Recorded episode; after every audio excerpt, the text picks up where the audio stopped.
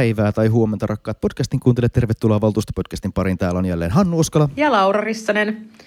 Ja ihanasti taas etäillään ja tekniikat toimii. Niin kuin kaikessa. Näin juuri. Ja tänään meille saapuu vieraaksi maan kuulusta Politbyro-podcastista Juha Töyrylä, mutta hän saapuu vasta hetkisen kuluttua. Puhutaan ensiksi tätä Helsingin tapahtumia tässä. Joo, eli valtuusto tosiaan kokoontuu keskiviikkona kolmannen kerran Teams-kokoukseen. Se viime edellinen kerta meni jo ehkä vähän sutjakammin, vaikka kokous toki kesti myöhään melkein 11 saakka. Nythän sillä ei ole sinänsä sillä 11 aikarajalla mitään väliä, koska kukaan ei kuule taksilla kotiin. Mutta olisi se toki mukavaa päästä kotonakin nukkumaan ennen, ennen puolta yötä. Äh, sehän on tässä on nyt itse asiassa ihan hauskaa, että se nimenhuuto siinä kokouksessa on yksi niistä pisimpään kestävistä pätkistä, kun jokaisen pitää kertoa oma naamansa ja nimensä ää, Teamsissa. Ja nyt tämä lista on niin lyhyt, ja näyttää ainakin lähtökohtaisesti niin riidattomalta, että mä luulen, että tämän listan pitäisi mennä varmaan noin viidessä minuutissa, mutta nimenhuuto tulee kestämään sen puoli tuntia. Ei tämä lista ihan viidessä minuutissa mene, koska kyllä täällä on kuitenkin sit niinku mielenkiintoisia kaavoja, että täällä on tota, tai ainakin siis mun mielestä tämä tota, Vartiokylän asemakaava muuttaminen kielilukeon rakentamista varten, niin kyllä varmasti puhututtaa. Et siinähän vahvistetaan tätä Itä-Helsingin Itä-Helsingin tota, roolia koulutuskampuksena, eli tämä tulee tuonne Myllypuron metroaseman viereen hyvin lähelle tota, Metropolia ammattikorkeakoulun kampusta ja, ja tota, edelleenkin elävöittää sit sitä, että sinne lukiolaiset sitten tulee siihen kampukskokonaisuuteen suuteen mukaan, niin tota, kyllä mä uskon, että tämä vähän puhututtaa.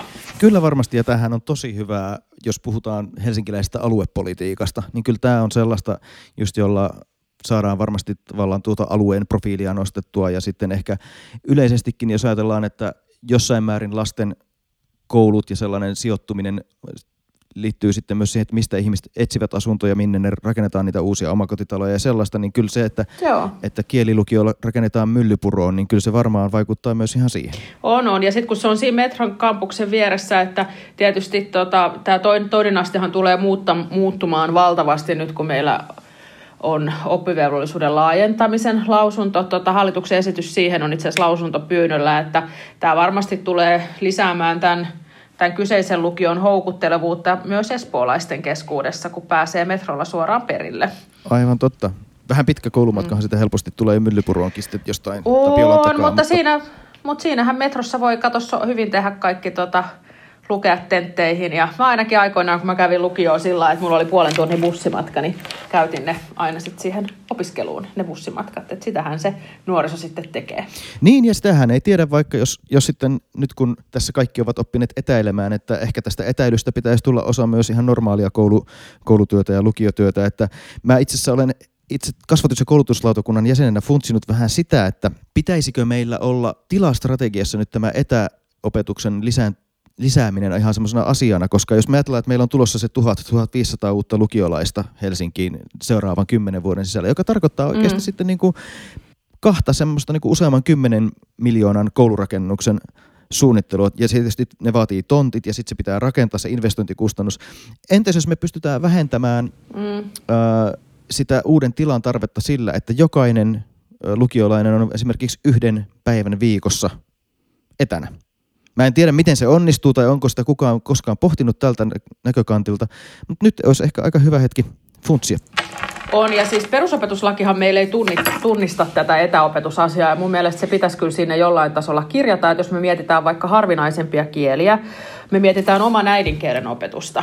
Et miettikää sen, että sen sijaan, että meillä lapset nyt matkustaa kampukselta toiselta esimerkiksi sen oman äidinkielen opetusta varten, jota, jota kaikilla on oikeus saada, mm. niin eikö just tämmöisiä varten sitä, sitä etäopetusta pitäisi kehittää? Ja siis toisella asteellahan etäopetus on jo käytössä, ja siellä on, tota, siellä on palveluntarjoajiakin, mutta että, että tässä olisi niin koulutuksen järjestäjilläkin isoja mahdollisuuksia, ei mun mielestä vaan säästää, vaan myös ihan tämän koulutuksellisen tasa-arvon kautta niin tarjota parempia mahdollisuuksia. Miettikää he oman uskonnon opetusta siitä on aina ollut huoli, että onko päteviä opettajia, niin mm. niin näiden etä, etähommien kauttahan se olisi helpompaa. Kyllä, ja tosiaan nyt kun nuo kielet mainitsit, niin toihan on totta, että se varmaan antaisi kielivalintoja laajuuden sitten niin kuin Helsingin tasoisessa kaupungissa niin kuin kaikki, kaikkiin kouluihin aika helposti. Niin, niin. ja sitten jos mietitään, että mitä sitten niin kuin muualle maahankin, niin niin, niin tässä, tässähän sitä lähtisi, mutta että musta tämä antaa niin kuin mahdollisuuksia, että tätä ei pidä, ei pidä pelätä, mutta en toki siirtäisi perusopetusta pelkästään etäopetuksen varaan, mutta että, että siis tämmöisiä niin kuin osa, osa, osaltaan se voi myös laajentaa ja antaa sitten niin kuin parempaa, parempaakin opetusta. Kyllä, Kyllä, ja eihän se etäopetus tarkoita sitä, että ne lapset on silloin etäopetuksen aikana kotona, vaan se etäopetusluokkahan voi olla siis myös siellä fyysisesti koulussa. Se Kyllä. on yksi tunti, joka annetaan sitten vaikka Pieksämäeltä Helsinkiin tunti Ju- tai toisinpäin. Niin, just näin. Mutta tota, muutenhan tuossa valtuustossa varmaan siellä taas pormestari ja ehkä apulaispormestarit pitää jotain koronainfoa, olettaisin varmaan, tota, mutta et sitä ei ole kyllä listalle merkitty, että en tiedä onko sitten, onko sitten erikseen. Näinpä juuri. Mutta sitten on toinen asia, jota teidän lautakunta Laura on käsitellyt aika paljonkin tässä viime aikoina ja se on noussut julkisuuteenkin.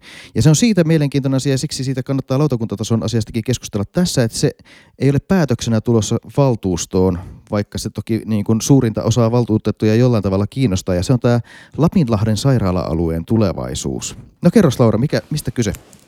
Joo, eli tästä tähän on pohdittu erittäin pitkään sen jälkeen, kun sieltä se sairaala lähti. Ja, ja sehän on niin kuin upea puisto, upea alue, se on upeat Engelin, Engelin rakennukset. Ja tästä järjestettiin kilpailu, jonka tavoitteena oli se, että ensinnäkin ihan ykkösasia, mistä kaikki, mitä, mitä kaikki, mistä kaikki ovat samaa mieltä, niin on se, että, että se alue tulee säilyä kaikille avoimena julkisena puistona ja että rakennusten käyttö tulee olla pääosin muuta kuin asumista – ja että toiminnan tulisi ensisijaisesti sijoittua nykyisiin rakennuksiin. No, tässä kilpailussa valitettavasti ei tullut sitten kuin yksi, tai valitettavasti ja valitettavasti, mutta että kilpailussa tota, ei tullut kuin ä, yksi ä, jätetty esitys. Me itse asiassa silloin, kun lautakunta nämä kilpailuehdot teki, niin me korostettiin siellä myös, että, että se voisi olla vielä niin, että rakennukset jäisi kaupungin omistukseen, jolloin että se jatkuisi niin kuin vuokratoimintana. Että tämäkin oli mahdollista, mutta että tässä sitten vaan löytyi yksi, yksi toimija, joka on nyt jättänyt esityksen, jonka, jonka perusteella sitten nyt sitten mietitään, että täyttääkö tämä kilpailun ehdot. Ja mun mielestä se täyttää, että siellä puisto tosiaan säilyy lähes kokonaan sellaisenaan kaupunkilaisten käytössä. Mutta nyt on sitten ollut huoli siitä, että miten näille nykyisille toimijoille tässä käy. Olisiko tämä nyt tällainen tiivistetysti, mistä on kyse Lapinlahdessa? Se on aika hyvä tiivistelmä. Itse lisäisin vielä siihen sen esinäytöksen ennen tätä äh, ideakilpailua, joka on siis se, että kun kaupungin, kaupungin ilmeisesti tämä mielenterveystoiminta sieltä, niin kuin sairaalamainen toiminta poistui muistaakseni 2008 tai 2009, ja sen jälkeen sinne jäi kaupungin päiväkoti vielä muutamiksi vuosiksi, olisiko 2013 sitten 2014 poistunut sieltä, ää, niin sitten vuonna 2015 erinäisten kommervenkkien jälkeen se vuokrattiin väliaikaisesti näille toimijoille, jotka siellä nykyään ovat. Ja se idea siinä on se, että on totta kai parempi kaupungillekin, että kiinteistössä on siis joku, joku tota, tekemässä jotain valvomassa sen, että siellä ei tapahdu vesivahinkoja ja että kukaan ei riko ikkunoita. Ja sitten totta kai se bonus siitä, että siitä syntyy kaupunkilaisille sitten niin kuin hyvää tilaa ja niin kuin to- toimintaa ja tapahtumia ja sillä lailla. Mutta se, toisa, se toinen puoli siinä on se, että se vuokrataso, mikä näiltä toimijoilta on pyydetty, ei vastaa sitten lainkaan todellisia kustannuksia, eikä etenkään sitä, jos se pitäisi noin 20 miljoonalla eurolla vähintään peruskorjata nyt jo käytetyn 6 miljoonan euron lisäksi. Eli tällä hetkellä käytännössä niin kuin nykyinen vuokrataso on tavallaan tukea näille toimijoille. Tai olisi ainakin siinä kohtaa, kun, kun jos sitten se peruskorjattaisiin, eikä Joo, vuokraa nostettaisi. Ja niin, ja tämä peruskorjaushan on niin kuin oikeasti tosi tärkeää, että ne alkaa olla tosi huonossa kunnossa ne rakennukset, ja se, että kuka sen peruskorjauksen maksaa, niin, niin kyllä mä sanoisin, että tämmöisessä taloudellisessa tilanteessa, missä kaikki kunnat tällä hetkellä on, ja Helsinkikin nyt tämän koronan jäljiltä, niin on tosi tarkkaan arvioitava se, että mihin me käytetään niitä miljoonia, mitä, mitä meillä on että, että, että onko tämä sitten kaupungin ydintoimintoa vai ei. Musta kaupungin ydintoimintoa on sen turvaaminen, että, että se puisto säilyy kaupunkilaisten käytössä, koska se on, se on selvästi niin kuin tärkeää. Mulla on tässä tavallaan kaksi näkökulmaa, joista toinen liittyy just tavallaan tuohon totta kai vuokratasoon. Että se vuokra on, tuommoinen alennettu vuokrataso on tukea Ja Helsinkihän tukee esimerkiksi kulttuuritoimijoita, mutta se periaate on se, että me annetaan suoria avustuksia, jolloin ne kaikki on samalla viivalla ja me nähdään kaikki tuet, mitä me ollaan annettu. Jos me ryhdytään arpomaan vuokratasoja, joille kuille tulisi tollainen vuokrataso alempi ja noille tulisi tollainen vuokrataso alempi, niin sitten loppujen lopuksi me ei tiedettäisi ollenkaan enää, kuka saa tukea, minkä verran ja millä perusteella se on, on saatu. Ja erityisesti kun tällainen vuokratuki olisi helposti ikuinen tuki, jota taas sitten mikään kulttuurinkaan tuki ei pitäisi olla, vaan sitä tarkastellaan ajan myötä, että onko se, vastaako se toiminta niitä kriteereitä. Ja jos ajatellaan esimerkiksi näitä tanssintaloa ja joitain muita toimijoita, vaikka tanssinalaa, niin tuntuisi jotenkin hassulta, että kun meillä niin kuin ammattitaiteilijat tekee vuosikymmeniä hienoa kunnianhimoista työtä ja pääsee just ja just johonkin Helsingin kaupungin muutaman kymmenen tuhannen euron äh, vuotuisavustuksen piiriin, niin nyt ihan vaan sillä, että sä olisit sattumalta hakenut vuokrakämppää tämmöiseen väliaikaiseen vuokrakäyttöön, niin sit sä saisit ikuisesti itsellesi tuetun ja kaupungin tuen. En, mä en näe sitä oikeudenmukaisena eikä tasa-arvoisena. Ja sitten jos kuvitellaan sellainen tilanne, vaikka että tulee tämmöinen valtava pandemia ja talouskriisi, ja jossain kohtaa kaupunki päättää, että nyt meidän on pakko leikata avustuksista. Kaupunkihan ei ole leikannut avustuksista, mutta kuvitellaan, että tulee semmoinen hetki, että pitää leikata avustuksista. Niin sitten mitenkä se tehdään? Leikataan vaan niiltä, jotka saa niitä suoria avustuksia, mutta sitten nämä vuokratuet jäisi ikään kuin paikalleen. Aivan käsittämätön tasa-arvon ja kaiken niin kuin kulttuuripolitiikan ohjauksen ja näkemyksen kannalta. Niin, ja tämä on tätä, niin täytyy sanoa, että just nää, sen takia tämmöiset niin väliaikaiskäytöt, niin niissä on aina tämä riski että onko, onko siis silloin selkeästi sanottu, kun kaupunki on tämän tehnyt tämän päätöksen tästä väliaikaiskäytöstä, että tämä on vain väliaikaista käyttöä. Nyt meillä pitäisi olla muuten YouTube käytössä, koska Hannu raivoaa tuolla. Siis, siis me, mä luulen, että meidän suoraan. sanottu suoraan. Niin. Ja se on niinku se, että, että tavallaan niinku, että must, muskin tuntuu niinku päättäjänä vähän epäreilulta se, että, mulle, että, että, että tilanteessa, missä on ollut ihan selkeä se, että tämä on nyt väliaikaista, niin sitten yhtäkkiä, että aa, kaikki pitäisi olla näin. Ja siis mulla on kaikki sympatia näiden Lapilahden toimijoiden puolella, ihan kaikki. Täsmälleen sama. Mä kanssa sympatiseeran. He on oikein hyviä toimijoita. Siellä on monia mun ystäviä vuokralla ja kaikkea. Samoin. Mutta, mutta siis silti kyse on siis siitä, että 2015, kun me hierottiin tämä sopimus heille kasaan, niin mä muistan käyneeni kiinteistöviraston, silloisen kiinteistöviraston silloisen yhden diri, nykyisin eläköityneen Dirikan kanssa keskustelun, jossa hän sanoi minulle Nari semmoiseen vir- virkamiesmäiseen sen, että näillä tuppaa olemaan takana semmoista, että nämä jääpi pysyviksi nämä tämmöiset. Ja sitten tietenkään semmoista kiinteistöä on niin kuin vaikea sitten mitenkään kehittää tai koskaan saada pois kaupungin taseesta. Ja mä, mä olin silloin naivia, nuoria, idealistinen ja toivoin, että koska mun mielestä nämä tämä väliaikaiskäyttö on ihan älyttömän hyvä tapa Helsingin kaupungille kehittää jopa kiinteistöä, saada lisää arvoa kyllä, kaupungille kyllä, lisää toimintoja. Näin. Eikä tämä ja ainoa. Tämä ei ole ainoa. Niin. Ja nyt meillä on kaksi isoa väliaikaiskäyttökeissiä, eli siis tämä Lapinlahden sairaala ja Malmin lentokenttä. Mitä tapahtuu? Toisessa niin kun mm. aidosti sikaillaan, siellä lennetään, lennetään yhä ja niin kuin kiistetään niin kuin vuokrasopimuksen selkeät päivämäärät ja käräjäoikeus ei ole vieläkään onnistunut tiputtamaan päätöstä sieltä. Ja sitten toinen keissi on tämä, jossa nyt yritetään saada sen, sitä kautta, että ollaan saatu jalkaväli, niin yritetään vivuttaa itselle sellainen julkinen tuki, jota ei koskaan millään muulla normeilla tultaisi näille toimijoille myöntämään. Koska kyllä sekin täytyy, vaikka he ovat sympaattiset, kyllähän se täytyy sanoa ihan suoraan, että, että jos me halutaan antaa 10 miljoonaa esimerkiksi mielenterveystyölle, niin annettaisiko me sen millään mielenterveystyön kriteereillä just niille toimijoille, jotka nyt toimii Lapenlahdessa siihen, että he toimii historiallisessa kiinteistössä, vai annettaisiko se ihan johonkin muuhun toimintaan? Ah.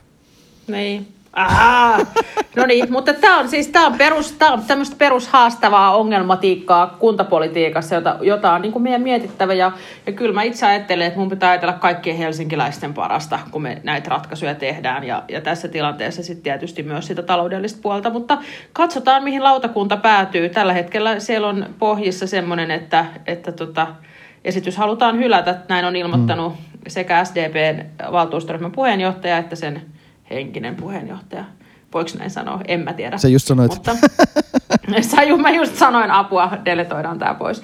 Mutta tota, et, et, et näin siellä, näin siellä sitten on niinku tehty, että et, että et sitten niinku, mä niinku mietittää sekin, että kun meillä on ollut selkeä kilpailu, missä on selkeät säännöt, että miten me sitten kohdellaan näitä eri tyyppejä, että uskaltaako kukaan enää jatkossa osallistua Helsingin järjestämiin no, kilpailuihin? No, sano, sanoppa muuta. Ja sitten tässä on vielä, hirveän usein puhutaan kaverikapitalismista ja siitä, että myönnetään ö, jossain ehkä sanotaan keskustapuolueen vetoisissa kunnissa myönnetään kaavoja esimerkiksi kavereille vähän helpommin kuin ulkopuolisille yrittäjille – niin mitä muuta on se, että kun meillä on sosiaalidemokraattisen valtuustoryhmän ää, jäsen ja valtuuston varapuheenjohtaja Arajärvi on myös Mieli ryn puheenjohtaja, joka on näitä Lapinlahden nykyisiä väliaikaiskäyttäjiä. Ja hän, vo, hän saa tietysti osallistua kaikkeen tähän liittyvään päätöksentekoon, koska hän ei ole jäävi, koska se hänen yhdistyksensä ei enää ole tässä prosessissa mukana, koska Y-säätiö jättäytyy siltä pois. Mutta niin. tällaista. Niin, tällaista se on. No niin, saipahan Hannukin vähän, tota, et tiedätkö, tuli nyt muuten pitkä podcast. Nyt tuli. Mutta saipahan, niin, mutta saipahan Hannukin vähän avautua ja nyt oli itse asiassa vähän harmi, että Silvia ei ollut mukana, koska me oltaisiin saatu sen kanssa tästä hyvä keskustelu Kyllä, koska hän olisi, hän, olisi, hän olisi varmaan onnistunut puolustamaan toista kantaa. Kaikkea mahdollista. Mutta hei, Laura, otettaisiko vieras sisään? Otetaan vieras sisään. Tervetuloa vieraamme tällä kertaa Juha Töyrylä, Politbyro-podcastin vakiokasvo ja sieltä niin sanotusti tunnettu. Kiitos, kiitos ja tosi hyvä tota, podcast-kasvo. podcast. Kyllä, kyllä nimenomaan. Tähän alkaa mennä tällaiseksi tämä vähän niin kuin englantilaiset tämmöiset talk showt, että kaikki, kaikki koomikot kiertää showsta toiseen. Niin, siis mun mielestä se oli jännittävä katsoa amerikkalaisia ja, ja, ja brittiläisiä sarjoja, jotka on muuttunut käytännössä niin kuin tubekanaviksi. Kyllä. Joo, Joo, mä katsoin tota Saturday Night Livea, kun oli tehnyt siitä tämmöisen kotiversion, niin oli se kyllä ehkä vähän ankeeta, mutta sitten mä huomasin viikonloppuna, että New York Times oli tehnyt jutun siitä, että mitä kirjahyllyt kertovat julkiksista. Että tavallaan, koska jengihän kuvaa itseään, kun ne antaa näitä kotoa haastatteluja, niin nehän kuvataan aina kirjahyllyjen edessä, koska se kertoo ihmisestä, äh, ihmisen älykkyydestä. Niin New York Times oli tätä nyt sitten myös tutkinut, että mitä kirjoja sieltä löytyykään. Ja Kate Blanchett, joka on muuten erinomainen Mrs. America-sarjassa HBOlla tällä hetkellä, niin hänen on oltava älykäs, koska häneltä löytyy ihan kaikki osat Oxford English Dictionarya, että se oli siellä muun muassa tulkittu. Joo, joo. Joku voisi vinkata Kate Blanchettille internetistä, joka on korvannut tällaista, tällaista asiat nykyään. Onko vaikea tehdä ajankohtaispodcastia, jos ajankohtaista on vain korona? On. On. Se on mun mielestä ollut parilla tavalla hankalaa.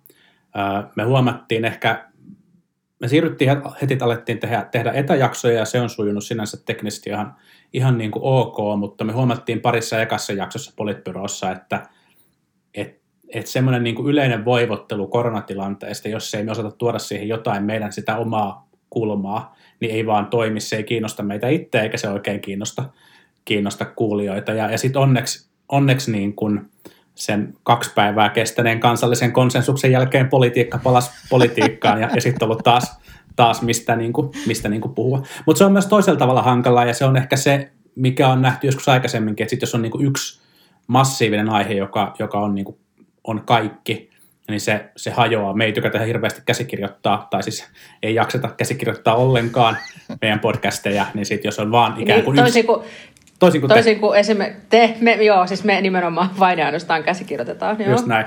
Mutta sitten jos yrittää niin puhua kolme varttiakin, niin kuin meillä jaksot monesti, monesti saattaa venähtää, niin, niin tota, yhdestä aiheesta, niin ei se, ei se oikein toimi. Mm. Se on ihan totta. Mistä te olette puhunut Politbyrossa? Mainostetaan nyt vähän, että, että mitä, mitä te olette nyt sitten niinku pystynyt nostamaan tässä. Hei kuulijoille, jotka ei tiedä, ensinnäkään me ei esitelty, että mikä Politbyro on, Hannu. Se on siis Juha Töyrylän, Matti Parpola ja Sini Korpisen jo aika, te olette, aika, te olette tehnyt sitä aika pitkään. Niin tota, ajankohtaista. Joo, 2016 syksystä niin, saakka niin jo. Niin kauan, herranen aika. Te olette olleet ihan semmoisia niin Suomen äh, yhteiskunnallisten podcastien pioneereja kyllä. Niin, tota, niin mistä, te olette, mistä te olette löytänyt sitä jutujuurta näinä päivinä? No, no tota, onneksi vaikka, vaikka Suomessa on tietenkin erinomaisen loistava, loistava hallitus, joka, jota johtaa, johtaa mahtava, mahtava demari pääministeri, ää, tässä voin paljastaa myös väriä näin, niin, niin tota, hallitus on onnistunut kuitenkin ainakin joissain asioissa toimimaan niin kuin suboptimaalisesti. Mä en sano, että ne on mokannut, mutta, mutta joltain osin olisi voitu toimia paremmin ja sitten me ollaan pystytty käsittelemään STM-johtamista ja, ja ravintoloiden tuen, tuen puuttumista ja, ja tota, maatalouden työ, työtilannetta, joka on ollut kummallinen keissi ja tämän tyyppisiä asioita. Ehkä jotenkin tavallaan poimittu niitä, niitä niin kuin poliittisia kiistanaiheita tämän, tämän niin kuin keskimäärin sinänsä hyvin hoidetun koronakriisin niin kuin liepeiltä. Teillähän on aika usein, kun te, te voitte tosiaan niin kuin liikkua ihan kansainvälisestä politiikasta kaiken näköiseen aiheisiin, niin äh, sitten se on keskittyy aika usein tavallaan kansallisen tason ministeriöihin ja kansanedustajia ja tällaisiin. Millä tavalla teille näkyy Helsingin valtuusto politbyroon? Näkyykö se mitenkään? No siis jo, jonkin verran, jonkin verran. Ää, mä luulen, että me oltaisiin ehkä käsitelty sitä enemmänkin, ellei te olisi alkanut tehdä tätä teidän podcastia. Ja sitten sen jälkeen se on tuntunut jotenkin yeah. tavallaan niin kuin, oh, damn. on tuntunut jotenkin hölmöltä, koska meidän, meidän käsittelyt on monesti kuitenkin sellaisia tavallaan tökkäsyjä johonkin, johonkin niin kuin aiheeseen, ja te olette pystynyt syventymään Helsingin asioihin niin paljon syvemmälle, niin, niin sitten, sitten ei. Mutta siis Parpalan Mattihan on on kaupunginvaltuutettu meidän, meidän tota yksi, yksi tota podcastajistamme, niin, niin ja Matin kautta usein itse asiassa meidän sitten omissa keskusteluissa käydään kyllä Helsingin, Helsingin juttuja läpi. Tai siis yleensä silleen, että, että Sini, Sini kritisoi jotain, mitä kaupunki on tehnyt, ja sitten Matti joutuu selittelemään. No miltä se sun silmiin näyttää se valtuuston työskentely? Näyttääkö se niin kuin, ihan semmoisen yleiskuvana, näyttääkö se niin kuin täysjärkiseltä touhulta vai onko se niin kuin hirveätä sekoilua joka toinen viikko 85 ihmistä huutaa toisilleen, vai nä, näkyykö se niin kuin sun tällaiselle yleiselle politiikkaseuranta radarille ollenkaan? Huomaatko sä vaan niin kuin vapaavuoren lausunnot Hesarista vai näkyykö jotenkin yksittäisten valtuutettujen puheet tai teot tai mielipiteet mitenkään? No vaikka, vaikka ehkä Helsinginkin valtuustosta välillä tulee, tulee kaikkea hassua ulos, niin eihän se kuitenkaan mikään Turku tai Tampere ole. Että, että jos, niin kuin, jos jotain ihminen haluaa elämässään välttää, niin on Turun kunnallispolitiikkaa koskeminen. Mutta siis mä, seuraan politiikkaa sekä, sekä niin kuin työn puolesta että, että niin kuin oudon harrastuneisuuden takia aika paljon. Ja, ja on pakko sanoa, että se valtuustotaso ei, ei niin kuin munkaan kaltaiselle politiikkanarkille juuri näy. Ja, ja ehkä tällaisessa kriisitilanteessa erityisesti mun mielestä on, on niin kuin Helsingin osalta näkynyt se, että, että tämä uusi pormestarimalli, tai voiko sitä enää uudeksi kutsua, mutta kuitenkin tämä niin kuin nykyinen, nykyinen malli niin korostaa entisestään sitä pormestarin roolia koko, koko kaupungin johdon ja koko kaupungin niin kuin sekä virkamiespuolen että poliittisen puolen keulakuvana. Ja, ja voi olla kiinnostava kuulla teiltä, että onko tämä samalla, tai niin kuin näkyykö tämä myös ikään kuin siellä kulissien takana, että onko tämä vaan, niin kuin, onko tämä vaan se, mitä näkyy mediaan, vai onko myös niin, että, että itse asiassa tällaisessa niin kuin kriisissä niin se operatiivinen puoli on tosi vahvasti pormestarin harteilla? No sanoisin ehkä tuohon alkuun, että et esimerkiksi Hesarihan on lopettanut kokonaan kaupunkisivut nyt tämän koronan aikana. Että urheilusivuja kyllä jatketaan ja mä olisin kyllä toivonut, että Hesari olisi tehnyt toisen rat, toisenlaisen ratkaisun ihan sen takia, että jos mietitään, että miten, missä nämä koronan vaikutukset nähdään, niin sehän nähdään kunnissa ja kaupungeissa. Et se nähdään siinä, että meillä on tehty päätökset esimerkiksi, että varhaiskasvatuksesta ei, että sieltä ei siirretä työntekijöitä muualle. Että nytkin siellä on sitten, saattaa olla jossain ryhmissä jopa enemmän aikuisia kuin lapsia. Ja, ja sitten samaan aikaan tota, samaan aikaan tulee niin kuin muita kuluja varhaiskasvatuksesta, ei peritä maksuja tietenkään, koska se on suositeltu, että siellä ei olla. Et kyllä mä niin kuin olisin toivonut, että, että media olisi ehkä ottanut vielä vahvemmin tätä, ei vain Helsingin roolia, vaan siis ylipäänsä kuntien roolia tässä esiin. Mutta sitten sit samaan aikaan, mä itse kaupunkiympäristölautakunnassa, me kokoonnutaan joka viikko, nytkin Teamsissa, kokoukset ei ole yhtään sen lyhyempiä kuin ne oli ennen tätä. Et tavallaan kaupungissa jatkuu tämä ihan muukin kehittäminen koko ajan. Että kyllä se on ehkä enemmän semmoinen niin kuin mediaan näkyvä, nyt tämä pormestariin selvästi henkilöitynyt kriisijohtaminen, joka tota, on, on, on toisaalta myös ymmärrettävää, että se on hänen henkilöitynyt. On toki näin, mutta sitten myös se totta kai se niin kuin yleinen valta muulloinkin kuin kriisin aika, niin onhan se selkeästi henkilöitynyt pormestarille paljon enemmän kuin koskaan aikaisemmin. Ja ihan jos katsoo apulaispormestarin ja pormestarin valtaepäsuhtaa, niin sehän on tosi merkittävä, että jos oikein rumasti sanoo, niin jos, jollain tapaahan nämä meidän apulaispormestarit on tällaisia kuukausipalkkaisia vähän glorifioituja lautakunnan puheenjohtajia, kun taas sitten niin kuin pormestarilla on paljon enemmän suoraa vaikutusvaltaa sitten monen asiaan ja valmisteluun myös. Niin mun tulkinta mun tulkinta tästä Helsingin pormestari apulaispormestarin mallista on se, että apulaispormestarilla on niin paljon valtaa, kun hän kykenee pormestarin kautta sitä käyttämään. Ja, ja to, tämä nyt ehkä, ehkä on niin kuin pikkuinen kärjestys, että totta kai sillä, totta kai sillä tavalla lautakuntatyöllä on, on niin merkityksensä, mutta, mutta sitten se, että jos se pormestarin, pormestariston niin keskinäinen työ toimii tai yhteistyö toimii hyvin, niin, niin sitten apulaispormestareilla voi olla, voi olla valtaa ja, ja se ei ehkä se ei ehkä ollut ihan se ajatus, mikä välttämättä kaikilla poliittisilla ryhmillä oli mielessään, kun tätä uutta mallia, mallia sitten sorvattiin. Ei välttämättä, ja se tietysti liittyy myös sitten pormestarin henkilöön, että jos pormestari sattuu olemaan sellainen henkilö, joka esimerkiksi ministerikokemuksensa kautta osaa ottaa sen valtatyhjön ja osaa ottaa sen vallan maksimaalisesti käyttöönsä, niin kyllähän se sitten näkyy.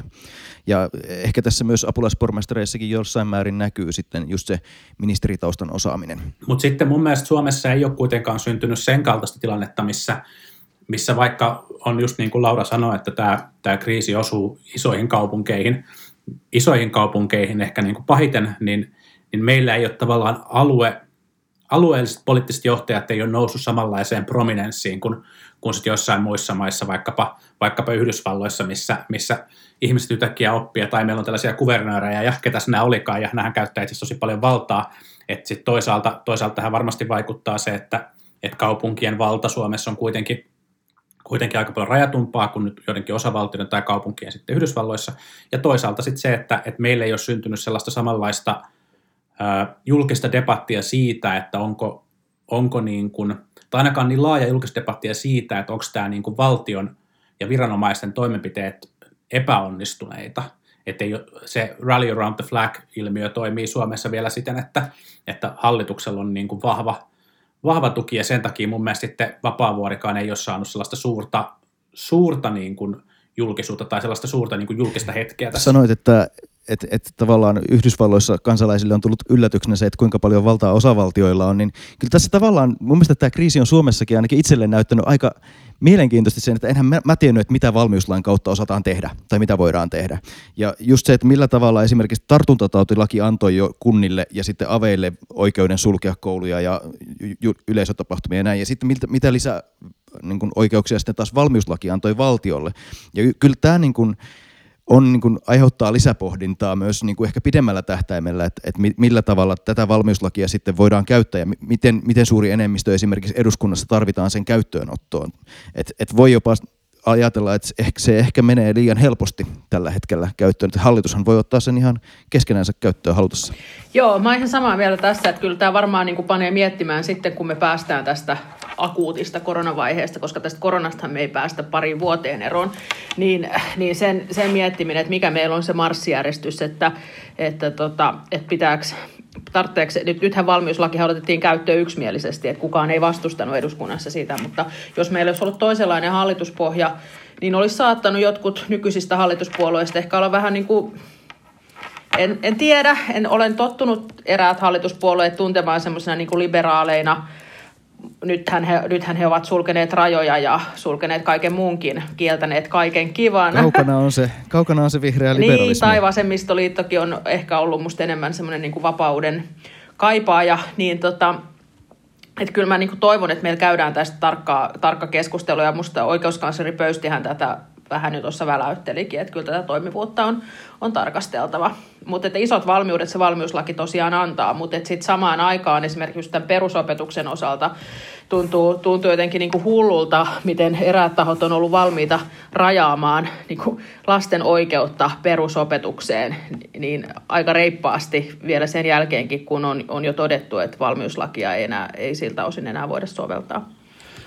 Niin, jos puhutaan, puhutaan näistä keskusteluista, mitä Suomesta on puuttuneet, niin, niin kyllä mä olin aika huolissani pitkään siitä, että, että me ei käyty mitään kriittistä keskustelua perusoikeuksien toteutumisesta tällaisessa niin kuin poikkeustilanteessa. Ja, ja tota, onneksi, onneksi se keskustelu on ehkä nyt hiljalleen herännyt, ja, ja onneksi meillä on niin hyvä oikeusministeri, että, että oikeusministeri tuo sitä, tuo sitä mukaan, mukaan keskustelua, ja silloin mun mielestä todella suuri, suuri arvo, vaikka, vaikka välillä ehkä hallituksen perustelut alkaa kuulostaa vähän hassulta eri keskusteluissa, kun, kun jatkuvasti todetaan, että tässä ei ole mitään muuta vaihtoehtoja, kun perusoikeukset menee, perusoikeuksien mukaan, mukaan mennään, vaikka kyse on kuitenkin monesti tietenkin tulkinta, tulkinta-asioista. Tämä oikeus, oikeus tota, opetukseen on, on, on yksi, yksi kiinnostava ja sitten toinen, ja se varmasti Helsinkiä koskettaa, koskettaa tietysti laajasti. Ja toinen, mikä, mikä mua on kyllä niin kuin huolestuttanut viime, viime aikoina, on tämä elinkeinovapaus, joka, joka niin kuin ravintoloiden osalta on, on tota, siitä on, siitä on poikettu tosi ratkaisevalla, ratkaisevalla tavalla ja, ja tähän, tähän niin kuin julkinen valta ei vieläkään löytänyt mitään kompensaatiota ja se olisi, se olisi kyllä syytä, syytä nopeasti ratkaista. Kyllä, ja se on aika huolestuttavaa, että Suomessa tosiaan tavallaan tätä yleisliberalismista keskustelua suhteessa perusoikeuksiin ylläpitää lähinnä muutama ää, perustuslaki-oikeuden professori, Pauli Rautiainen ja kumppanit. Ja sitten tosiaan vaikuttaa siltä, että poliitikoilla ei ole tähän niin mitään näkemystä tai kukaan ei halua sitä edes avatakaan. Että suomalainen liberalismi, että se on sitä keskikaljaa ärkioskeihin ja viinejä kauppoihin ja sitten, sitten ehkä, että kuka saa kuksia kenen kanssa ja mennä naimisiin, mutta siihen se sitten vedetään. Mutta siis nythän meillä on suuri mahdollisuus siihen, että me voimme kohta tilata, tilata ehkä, ehkä viinaa kotiovelle, jolloin, jolloin niin kuin täydellinen vapaus on Suomessa saavutettu ja mitään töitä ei enää liberaaleilla tehtävänä. Hei, me voidaan, me voidaan nyt jo tehdä se. Itse juuri tilasin vappujuomat etämyynnistä, mutta en tietenkään suomalaiselta toimittajalta, vaan ihan EUn sisältä. Se on mahdollista jo nyt. Juuri näin. Mutta kuten sanoit, Juha tuossa aikaisemmin tämä rally around the flag-ilmiö, eli tavallaan johtajan seuraaminen näkyy ehkä vähän näissä tuoreissa gallupeissakin, ja nyt, nyt on sun hetki vähän tuulettaa. Miltä tuntuu noin niin kuin demarina, kun oma puolue ottaa tuommoisen kunnon kaulan? 24,1 prosenttia muistaakseni. Mä siis valehtelematta, tämä ei ole edes vitsi, valehtelematta kun, kun näin sen uutisen, niin ensimmäinen ajatus oli se, että milloinkohan tämä lähtee laskemaan ja kuinka alas mennään. Ja tota, ehkä, ehkä niin kuin ihmisellä on elämässä monia sellaisia asioita, jotka, jotka opettaa, opettaa, me ollaan niin, niin, opettaa peli. kärsivällisyyttä ja resilienssiä. Ja kyllä mä niin kuin, ja resilienssistä on nyt tietenkin paljon puhuttu tässä, tässä niin kuin kriisin, kriisin aikana. Ja kyllä mä suosittelen niin kuin SDP-jäsenyyttä kaikille, että se, se oppii, opettaa kyllä niin kuin elämään pettymysten kanssa. Ää, no joo, vakavasti, vakavasti ottaen tietenkin, tietenkin ää, mun mielestä nyt ei kannata ehkä ihan liikaa katsoa niitä kalluppeja. Mä luulen, että, että se niin kuin suurin merkitys, mikä tällä on niin kuin poliittiseen järjestelmään on ollut se, että, että aika monessa puolueessa on havahduttu siihen, että, että perussuomalaisten ykköspaikka ei ole mikään itsestäänselvyys. Se alkoi alko niin kuin olla sitä jo vähäsen, vähäsen ja, ja tota, nyt, se on, nyt se on muuttunut ja voi olla, että tämä SDPn kannatuspiikki tästä, tästä vielä sulaa pois. Sehän henkilöityy hirveän vahvasti tällä hetkellä tällä hetkellä pääministerin. Mutta sitten on toki toisaalta myös niin, että, että SDPn puoluekokous, kun se pysytään vain järjestämään, niin tulee valitsemaan pääministeri Marinin puheenjohtajaksi ja, ja hänen johdollaan mennään sitten seuraaviin vaaleihin, kuntavaaleihin, eduskuntavaaleihin varmasti, niin, niin tota, ehkä, ehkä tästä jotain, jotain sitten sinnekin kantaa kuitenkin. Joo, joo tota niin, mä luulen, että syksyllä nähdään vähän, että miten nämä gallupit lähtee asettumaan, mutta kyllähän se, se tota, sen ehkä toivottavasti puolueet tästä oppii, että, että politiikkaa kannattaa puhua eikä niin pelätä. Että kannattaa puhua niistä oikeista asioista. Että, että tässä varmaan niin aika monella meni tähän tämmöiseen identiteettikeskusteluun, Hannu, ja, ja tota, oli niin vaan nämä ääripäät esillä, mutta et nythän se niin ei näy. Ja, ja tota, siinä mielessä tota, tämä tilannehan on hyvin samanlainen muuallakin Euroopassa, että, että kaikkialla on, on niin pääministeripuolueiden kannatus noussut ja Angela Merkel on saanut valtavan kannatuksen Saksassa ja, ja tota, Tanskassa, Tanskassa ja tota, Ruotsissa ja Ruotsissakin, vaikka siellä en tiedä, mitä päätöksiä ne siellä tekee. Et se, on, se on ehkä siinä se, se, tota, se minkä niin toivottavasti meidän poliitikot tästä oppii.